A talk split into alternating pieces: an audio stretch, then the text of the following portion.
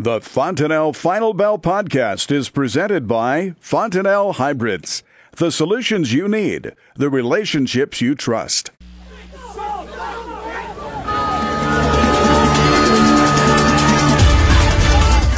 It's time for the Fontanelle Final Bell on the Rural Radio Network. I'm Clay Patton. Joining us to talk the trade today, Darin Fessler, Lakefront Futures.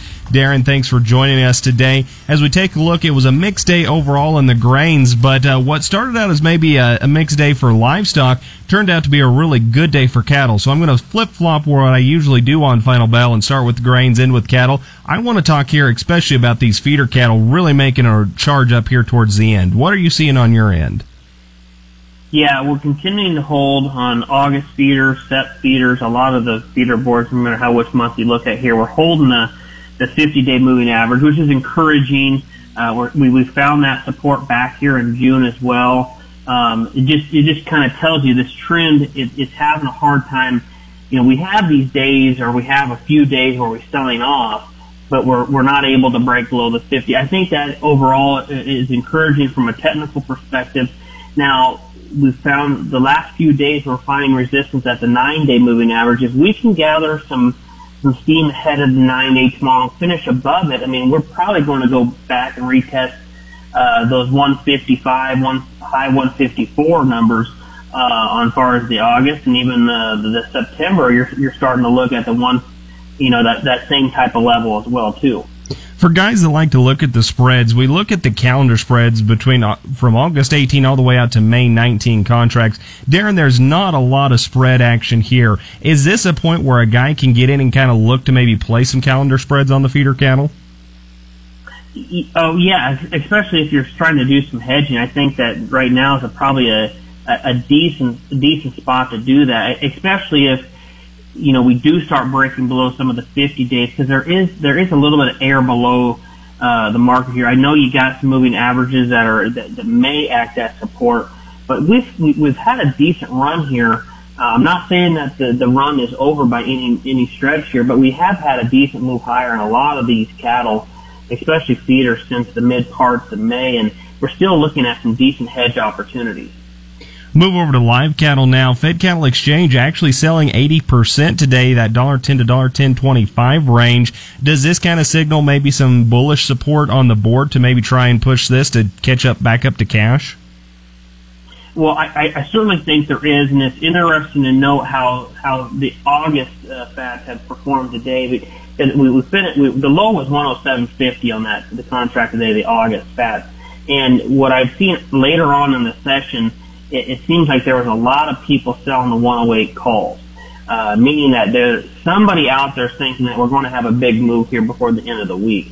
Um, so with that being said, I, I do think as we move far, move further with this cattle, I, I do think that, that cattle is trying to chase, chase that cash right now, which is a positive thing.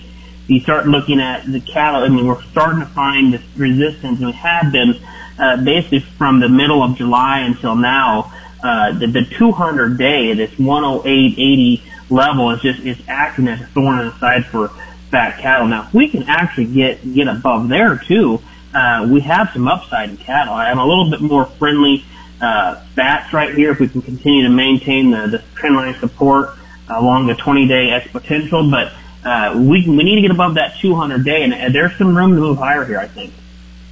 Then we look over here at lean hogs, and again, lean hogs it almost seems like they just kind of enjoy hanging in that red to moderately lower. Once again today, October, the only one able to close in the green up a nickel. As we take a look there, is that spreading against the cattle that we see coming into play, or is this just kind of factors relating back to the outside world and that sell off it saw in the carcass this week? I think it's outside uncertainty.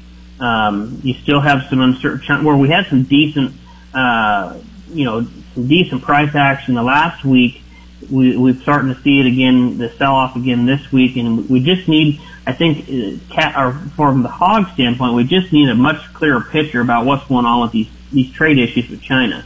I think that's what you're kind of seeing in a lot of the grains as well. And then talking a little bit of trade right here as well for pork. If we could get something ironed out on NAFTA, would that be beneficial?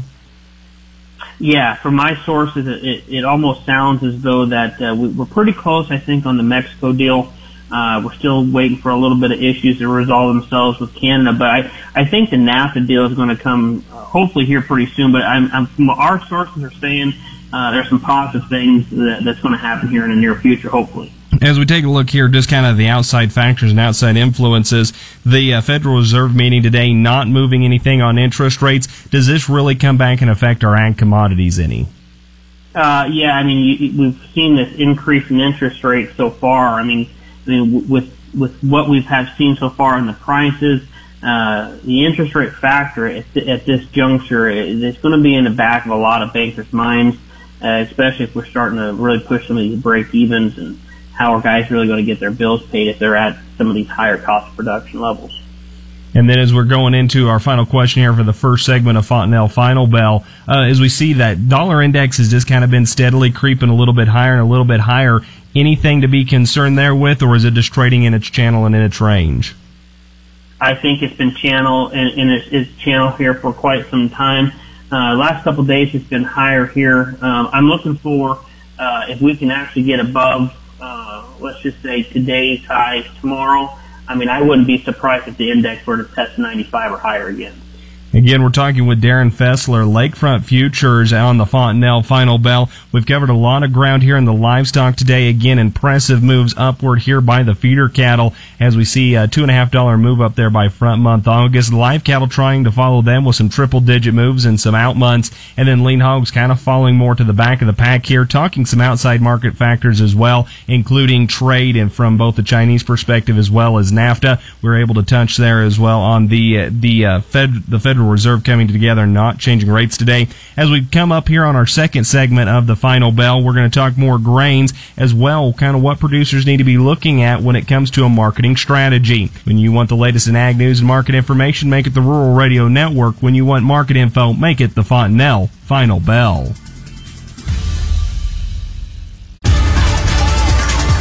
Welcome back to the Fontanelle Final Bell on the Rural Radio Network. I'm Clay Patton. We're talking the trade today. Darin Fessler, Lakefront Futures.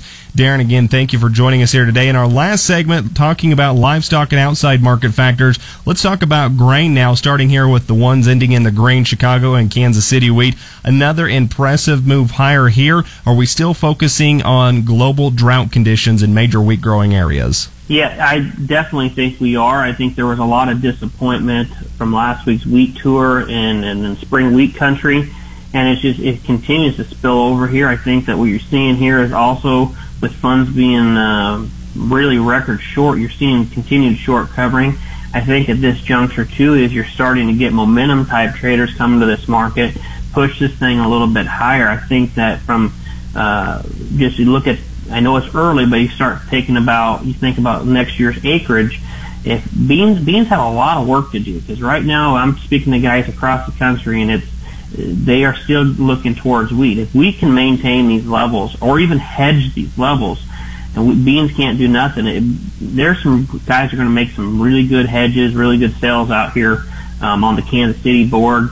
Thing is, you know, some of the world wheat supplies are going to be dwindling. It looks like Germany in itself is going to be at the lowest level since 20 uh, or 2003. Russia's had issues. Ukraine has had issues. France has had. I mean, you look across the board. I mean, our winter wheat has had issues. Now, at the end of the day, is it going to matter? I mean, we, we've had a, a very good rally.